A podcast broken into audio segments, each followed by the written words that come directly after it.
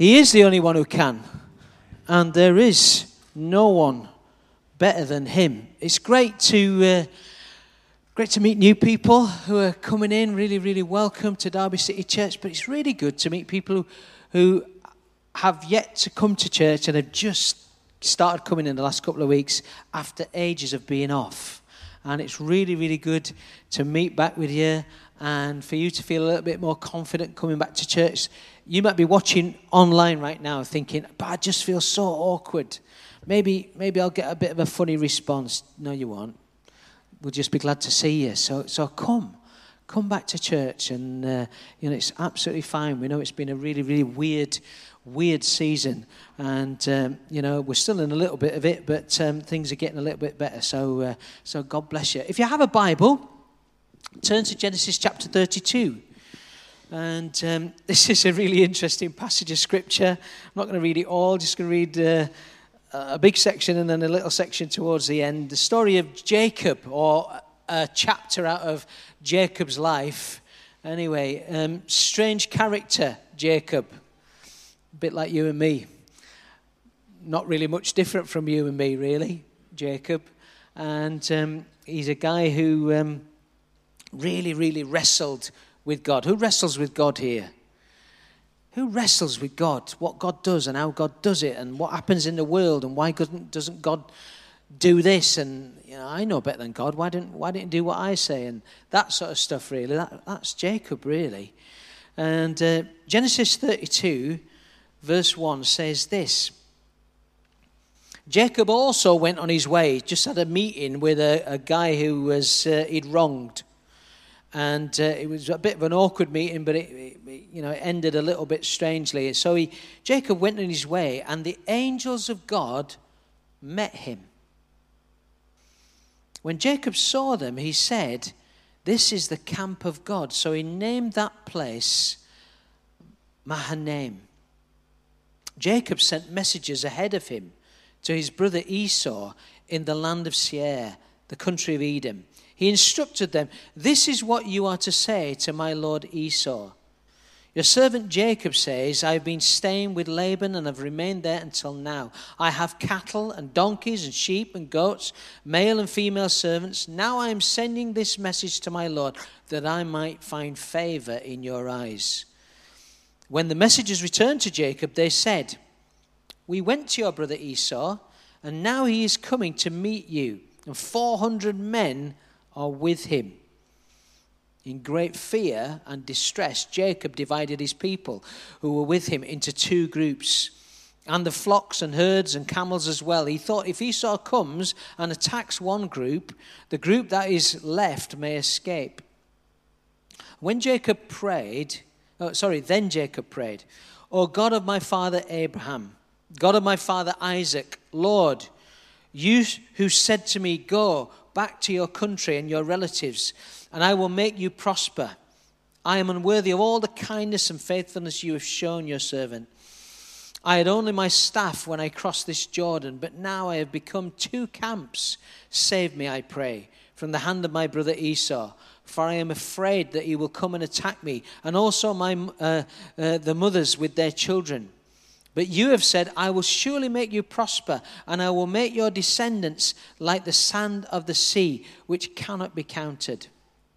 He spent the night there, and from what he had uh, with him, he selected a gift for his brother Esau 200 female goats, 20 male goats, 200 ewes, and 20 rams, 30 female camels and their young, 40 cows and 10 bulls, and 20 female donkeys and male donkeys. He put them uh, in the care of his servants, each herd by himself, by itself, and said to his servants, Go ahead of me and keep some space between the herds. He instructed the one uh, in the lead. When my brother Esau meets you and asks, Who do you belong to? And where are you going? And who owns all these animals in front of you? Then you are to say, They belong to your servant Jacob. They are a gift sent to my lord Esau, and he is coming behind us. He also instructed the second and third and all the others who followed their herds. He was, a, he was afraid, as I guess all of us would be, would be. You know, it's one thing your brother who you've wronged and you, you really know you've wronged him coming to meet you, but when he's bringing 400 men as well, that's trouble. That's trouble. And he was scared and he was trying to placate his brother, trying to send out all these gifts and, and show that, uh, you know, he wanted, he wanted peace. But that night, it says in verse 22, that night Jacob got up and took his two wives, his two female servants, and his eleven sons, and crossed the ford of the Jabbok. After he had sent them across the stream, he went over all his possessions. So Jacob was left alone, and a man wrestled with him till daybreak. When the man saw that he could not overpower him, he touched the socket of Jacob's hip, so that his hip was wrenched as he wrestled with the man. Then the man said, Let me go, for it's daybreak. But Jacob replied, I will not let you go until you bless me. The man asked him, What is your name? Jacob, he answered. Then the man said, Your name will no longer be Jacob, but Israel, because you have struggled with God and with humans and overcome. Jacob said, Please tell me your name. But he replied, Why do you ask my name? And then he blessed him there. It's a very strange passage. It's a, a, an interesting passage. It's a passage that really has a lot of scary details to it because if, uh, if the same thing happened to you, how would you react?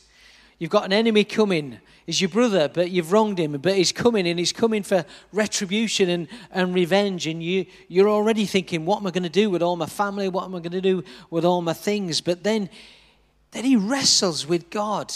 He has this encounter with angels.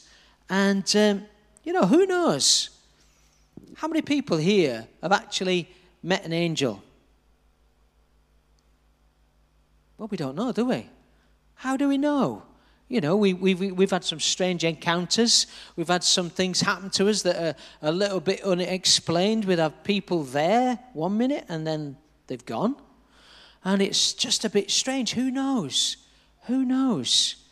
I want to thank Dan for last week for preaching about praying with confidence. God wants us to be confident people, doesn't He? We're not always confident, but He wants us to be confident people. Why? Because if we're confident, and I mean confident in God, then we can face any enemy. We can face any circumstance. We can win battles or see God win battles in our lives, but many of us aren't confident. We're not confident about praying. We're not confident about our relationship with God. We're not confident about where we stand or eternity. And I think that's the word for us in this season confidence. Confidence. Where do we lack confidence? How can we get that confidence? That solid, deep, restful, peaceful confidence that God wants, and, wants us to have. If you go online or you look at any Christian bookshop online or website or anything like that, or you tune into any TV channel uh, that's uh, a Christian TV channel, you'll see hundreds and hundreds of titles and messages talking about the sort of people that God wants. And it ranges from God wants worshippers, God wants prayers, God wants servers, God wants warriors, God wants givers, etc., etc., etc. It's all these people that, that God wants. I'm not going to say that that's wrong this morning, but what I am going to say is that above all that, above all that, God is looking, God is looking for a people. He's looking for a people who are asking questions. You know, many of us ask a question, What do you want me to do, God? But it's the wrong question, really. It's not what he, what he wants you to do, it's what he wants you to be. How do you want me to be, God? How do you want me to be? And you know how God wants us to be today? God wants us to be confident. And He wants us more than being worshippers, prayers, etc., etc., etc. He wants us to be His friend. God wants friends. God wants friends. And that might seem quite simple and a little bit shallow this morning, but it's not. It's quite profound. Jesus said a lot of things that people walked away thinking, hmm, is that it? But actually, it's many, many layers.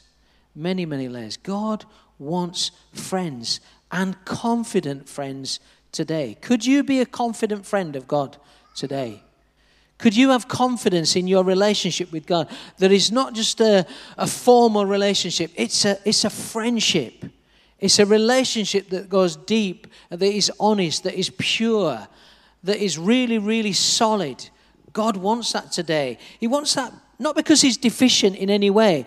God is the all sufficient one. God's not lonely.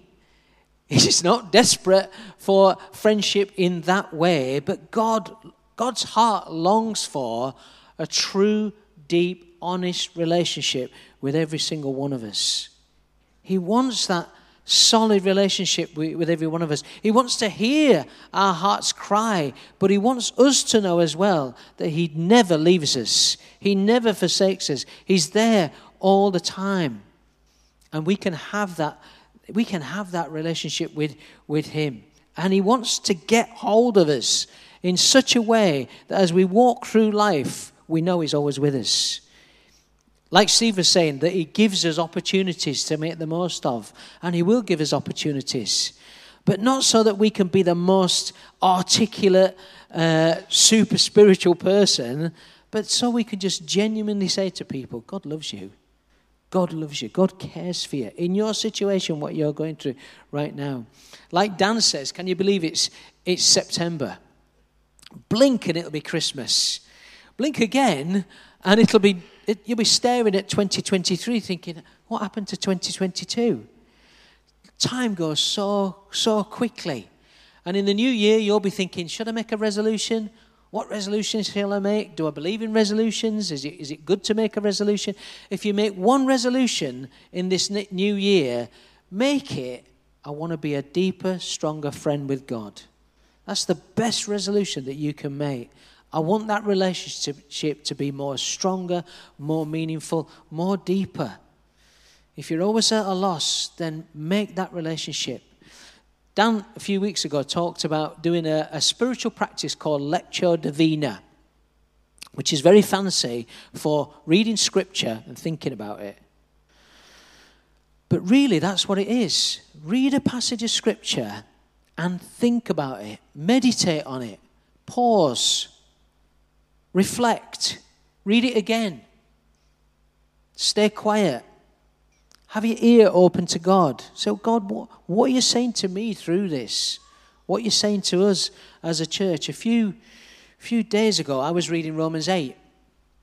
Romans 8, and I got to uh, verse 17. It says this Now, if we are his children, we are his heirs. In fact, together with Christ, we are heirs of God's glory. Now, it says slightly different things in different, in different uh, translations. Read them all. Because actually, the Holy Spirit was trying to impress upon me you're an heir. You're an heir with Jesus. You're co heirs with Jesus of all God's glory. Jesus lived in God's glory. He was aware of God's glory. He moved in God's glory. And I'm an heir of that. We are heirs with that. And I began to pray and say, God, what, what are you saying to me? What are you saying to the church? I'm, I was preparing this message. And God said this I don't see you as you see yourselves. You see yourselves very often as unable, guilty, failures. I see you through the cross, righteous and redeemed. He went on to say this Therefore, abandon all that you see of yourselves to my grace, and I will set you free from my service. Then your worship of me will be from gratitude of what I have done for you through my Son. God our Father doesn't see us as we see ourselves. We view ourselves, probably more often than not, in not a very positive light we tend, if we're really honest, to believe more of what the devil says about us than what God says about us. We live our lives with the devil accusing us of being rubbish or inadequate or reminding us of our, our sins and weighing us down. And yet, We walk around with all this rubbish. We don't, we don't give what God sees in us a second thought sometimes. And we live under that. But God's saying, abandon yourselves to all that, sack that in. See yourself as I see you. See yourself in that light, and my grace will set you free. And it's good when God speaks like that to actually say, What does that look like in my life? What does that look like? What does that look like in your people, God, if we all abandoned ourselves? If you look it up in the dictionary, abandon means to completely give up. To completely give up, to, to make it a, a practice to give up all the negative stuff and make it a practice to go on to something else, have a course of action. It also says abandon is to renounce. We don't do much renouncing anymore, do we? If you're in the Church of England, you renounce the works of the devil. That's not a bad thing, you know. We might not be Anglicans, but it's not a bad thing. We need to renounce the works of the devil much more in our own lives. Renounce what the devil says about us. Abandon it. Take no notice of it. Also, the dictionary says that abandon means to cease to support or look after. In other words, we foster a lot of negativity in our lives. We look after it. We sort of tend to it. We feed it very often with what's going on in our, our, our minds, our worry, and everything like that. God says, abandon that. Cease to do that. Don't look after it. Don't support it. Don't water it. Let it dry up. Let it die off. What would it look like to be abandoned to what God says about us? To what He really thinks about us in our lives? Which brings us on to the character of Jacob. Because Jacob is a lot like us. He's a lot like me and he's a lot like you. Jacob, in chapter 32, this gives uh, an account of one day in Jacob's life. Just one day. If all this happened to you one day, boy, it would be amazing. It was no ordinary day. It was a pretty eventful day, but a very significant day, very historic day. It was a day of encounter. Jacob encountered God on many levels on all the levels that we encounter God. So in verse 1, it says that Jacob met with angels. Angels came and met with him. I have to say that in relatively recent years, there's been a lot written uh, and a lot of significant emphasis put on, on angels. And a lot of it has not been helpful because it's not been biblical. Certain teaching about having our own personal angel naming our own angel, talking with our, our own angel, consulting our own angel. It's nowhere in Scripture. It's nowhere. And yet, prominent preachers, who sadly are no longer prominent, interestingly, uh, have sort of like fostered this thing. If you read Wayne Grudem, solid guy, systematic theology, he describes at length some of the some of the uh, the purposes that angels have in God's purpose. He lists them. Angels show the greatness of God's love and plan for us. Angels remind us that there is an unseen world and that it is real. Angels, they're an example to us in many ways. Angels carry out God's plans. Angels directly glorify God. We should be aware of angels in our daily lives, but Wayne Grudem says, we're not to worship angels, we're not to pray to them, and we're not to even seek them. So, why did they come to Jacob? Why did God send his angels to Jacob? Perhaps they came simply to encourage him. He, he was very, very tired. He was fleeing from Laban, his father in law. Uh, they, they may have come to just minister to him, to strengthen him, just like they did Jesus. When Jesus was tempted by the devil, it says angels came and ministered to him in, in Matthew 4. Perhaps in this particular passage of, uh, uh, of Jacob, perhaps they came to serve as a reminder to him, reminding him that he had his dream of the ladder going up to heaven and how the access to God, that he, he's got the access. Perhaps they reminded him of chapter 31 of Mizpah where God wanted to remind him that God was constantly watching over him. But Wayne Grudem goes on to say this Angels are a sign of God's friendship to mankind. They bring guidance and help and care and encouragement as a result of God's true friendship. They can also bring warning, but again, as a result of God's true friendship. That's the relationship that God has with us. That's why God sends angels, because He's our friend. He wants to be our friend. He wants His, his servants, the angels, to come and minister to us. And they do, just like they did Jacob. God wants friendship with us. And that was the morning. In the afternoon, Jacob encountered trouble. If you know the story of Jacob, you'll know that in chapter 27, he cheats his brother Esau out of his inheritance. He deceives the father Isaac, and Isaac gives uh, Esau's uh, share of all the family wealth to Jacob instead. He actually enacts his own meaning of his own name. His name means grasper, supplanter, usurper somebody who cuts in before, jumps the queue, if you like.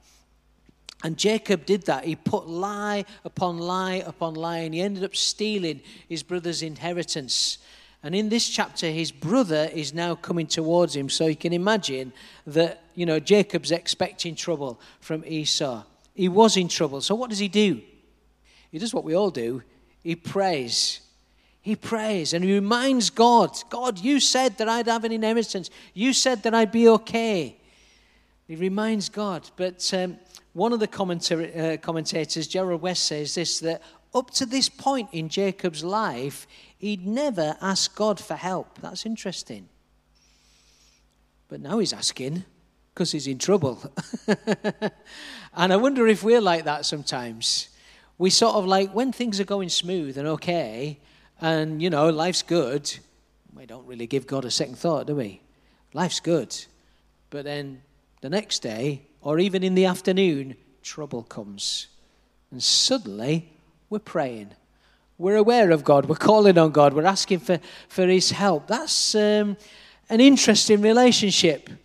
You know, we've all got friends like that, haven't we? Or they call themselves friends. You know, when they need anything, they'll give us a ring. But usually they don't give us a second thought and it's usually us doing all the chasing.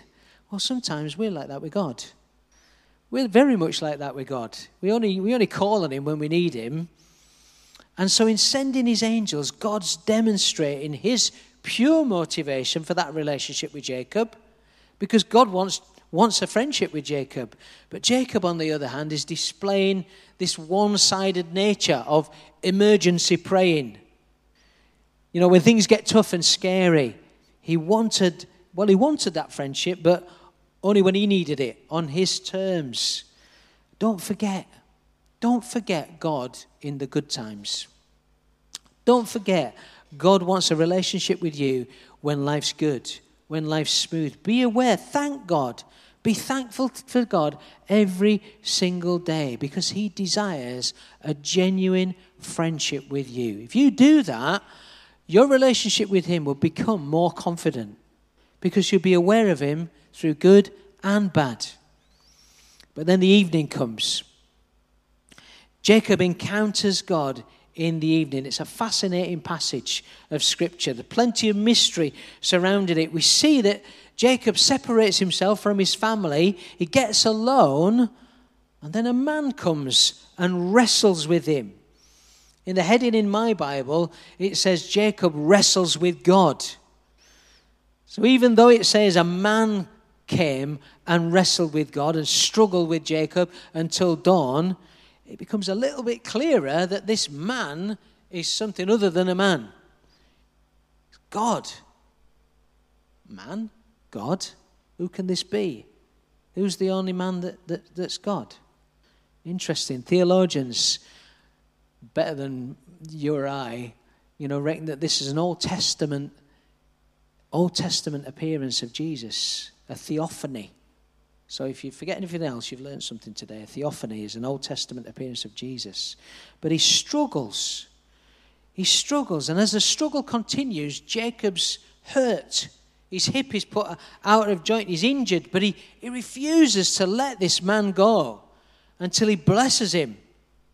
And at this point, we see a change in Jacob's life. Because the man, God, asks him what his name is. And that's a key moment. That's a key moment because Jacob's wrestling with God, as we all do, and God asks him, What's your name? In other words, be honest, Jacob, who are you? Who are you? Jacob's destiny depends upon this answer. Does he continue being the person that he always is? A twister, a cheat, somebody who connives his way through life? Or does he listen to what God wants him to be? And for once, Jacob tells the truth. Before God, he says, Well, this is who I am. You know, previously, when he'd been asked his name by his own father, Isaac, he'd lied. He'd said, Oh, it's, it's Esau, father. But, n- but now, God's asking him, who, who are you really? Who are you really? When he cheated his brother and he tricked his dad, he materially became wealthy. But he became very spiritually poor because of that. Would you rather be materially wealthy or spiritually wealthy? Being honest before God is being spiritually wealthy. And God wants that, wants to pour His spiritual wealth into our hearts and not to fix our eyes on something that will divert us. But this time, it was a real encounter with God. Not an earthly father who we could deceive, a heavenly father who we could not deceive. And so he told him his real name. My name is Jacob, heel grasper, deceiver, underminer. He told God the truth. But then the stranger gave him a new name. Your name will no longer be Jacob. It's now going to be Israel because you have struggled with God and men and won. So Israel means to struggle with God. You know, that sounds like a, a bit of a tough call, struggling with God. You know, we all struggle with God, don't we? And actually, God wants us to struggle with Him. When you struggle with something, you begin to understand it. When you struggle with a passage of scripture, you read it again, you read it again, or you walk through the day thinking about it. And, you know, it's quite some time, or maybe a circumstance comes about when you suddenly realize what it is. And it's a revelation, and it's a real enlightenment. It's good to struggle with things. If you struggle with somebody in your life, you know, that's why you get married sometimes. Because you, you need that struggle in your life. You need someone telling you, you're not, you're not right doing that. You need that. And you you sort of resent it a little bit at first, but actually makes you a better person. And that's exactly what God's doing in our lives. We struggle with God sometimes, but it's a good thing. It's a good struggle. Jacob was experiencing a time of real brokenness a sense of a aloneness, a time of struggle. All this was hard for him and yet essential to have a real encounter with God. He'd conned his way through life. And he realized that all that was meaningless. And now, as he was encountering God, he had to come clean. He had to recognize who he was and be open and honest with God. And this openness opened the door for an inheritance like he'd never had before. Yes, he was wealthy. Yes, he had 400 camels. Yes, he had herds as far as the eye could see. Yes, he, he, was, he, he was rich in terms of mankind, but he was so poor spiritually. And yet, this opened the door for a spiritual inheritance. I opened this morning by saying, well, what seems to be a, quite a weak, a weak title God wants friends. God wants friends, but He does. The basis of any true friendship has to be openness and honesty.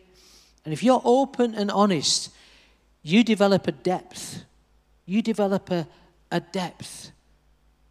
if a person is found to be a liar, then that friendship is damaged and affected, and it takes a bit of time for trust to build up. But God, our Heavenly Father, so desires that open and honest relationship with each and every one of us.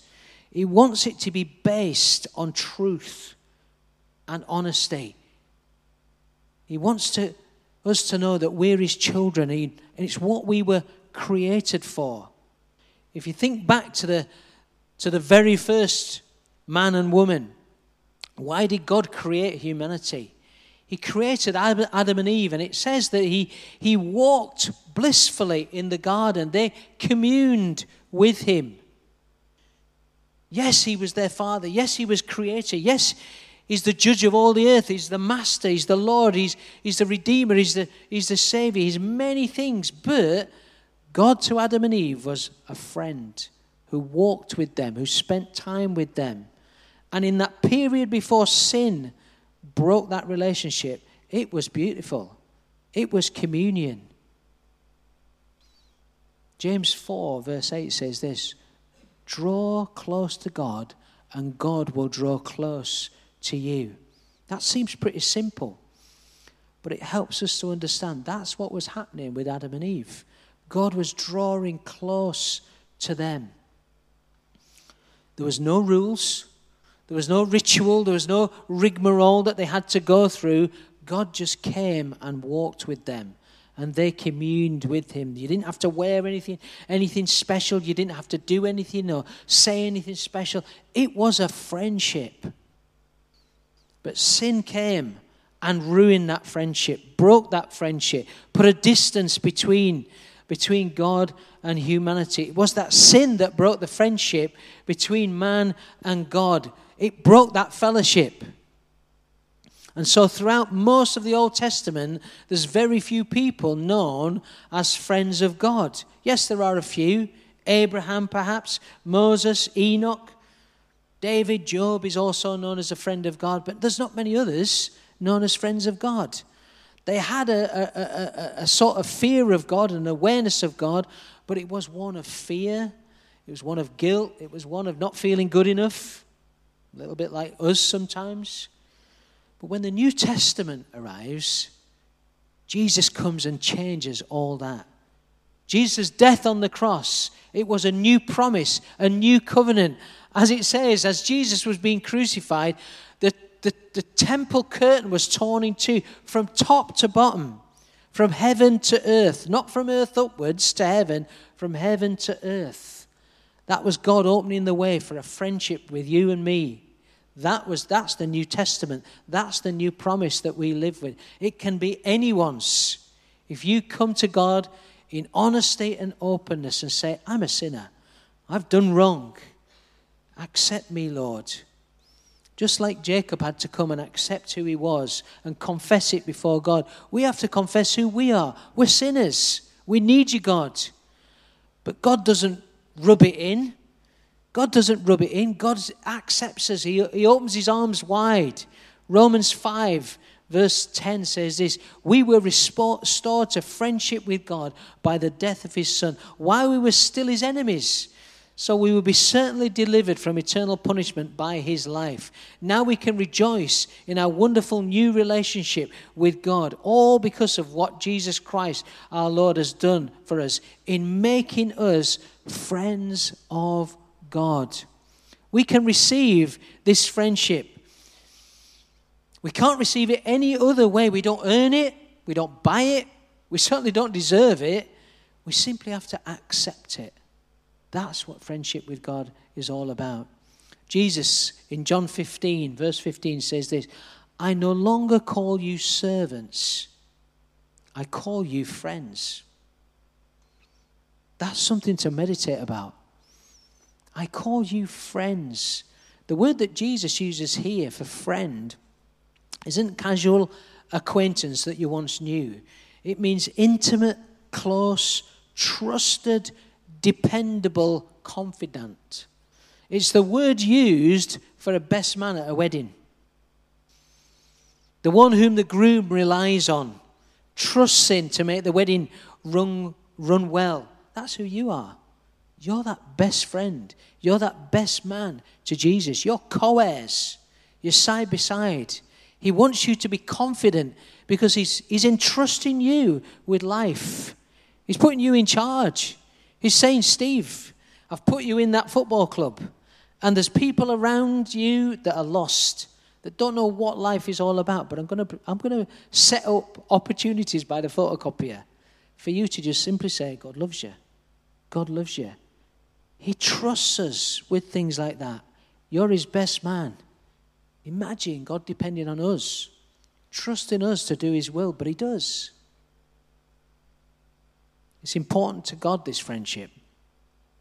Exodus 34, uh, verse 14 says this He is a God who is passionate about his relationship with you. So don't give your lives to lesser things. Don't make gods of lesser things. He is jealous for an unhindered relationship. Don't chase after material stuff, money, power, fame, popularity, possessions. Hosea chapter 6, verse 6 says this I don't want your sacrifices. I don't want your love. I don't want, uh, sorry, I, I do want your love. I don't want your offerings. I want you to know me, says God. That's his number one purpose in our lives. That's why God created us and placed us on this planet. Not to do things, not to gain qualifications or acquire heaps of stuff, but to know and to love him. If you go on the Alpha Away Day, you learn about the Holy Spirit, who he is, what he does, how we can be filled with the Holy Spirit. And as you listen to the talks, what strikes you more than anything else, as Nicky Gumbel's doing the talks, he speaks about God's love. More than he even speaks about the Holy Spirit, and even though it's the Holy Spirit day, Nicky Gumbel speaks about God's love. And what Nicky Gumbel is trying to impress upon you is that's the heart of God his tremendous love for every single one of us. A love that dearly longs to have a deep relationship with each one of us. A love that freely gives the Holy Spirit to enable that friendship to grow, to deepen, and to be expressed. That's what God really wants. That's who God wants us to really be. So my question this morning is is that what is that what you want? Is that what I want? Is that our number one desire?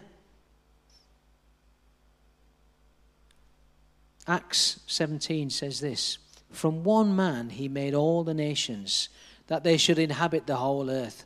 And he marked out their appointed times in history and the boundaries of their lands. God did this so that they would seek him and perhaps reach out for him and find him though he's not far off from, every, from any one of us.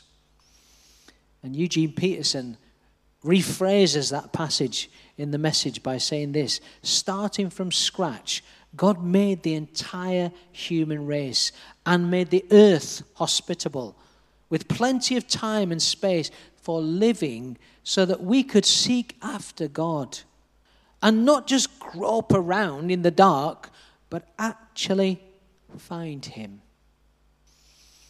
this morning, if you feel like you're wrestling with God, groping around in the dark, let me encourage you don't give up.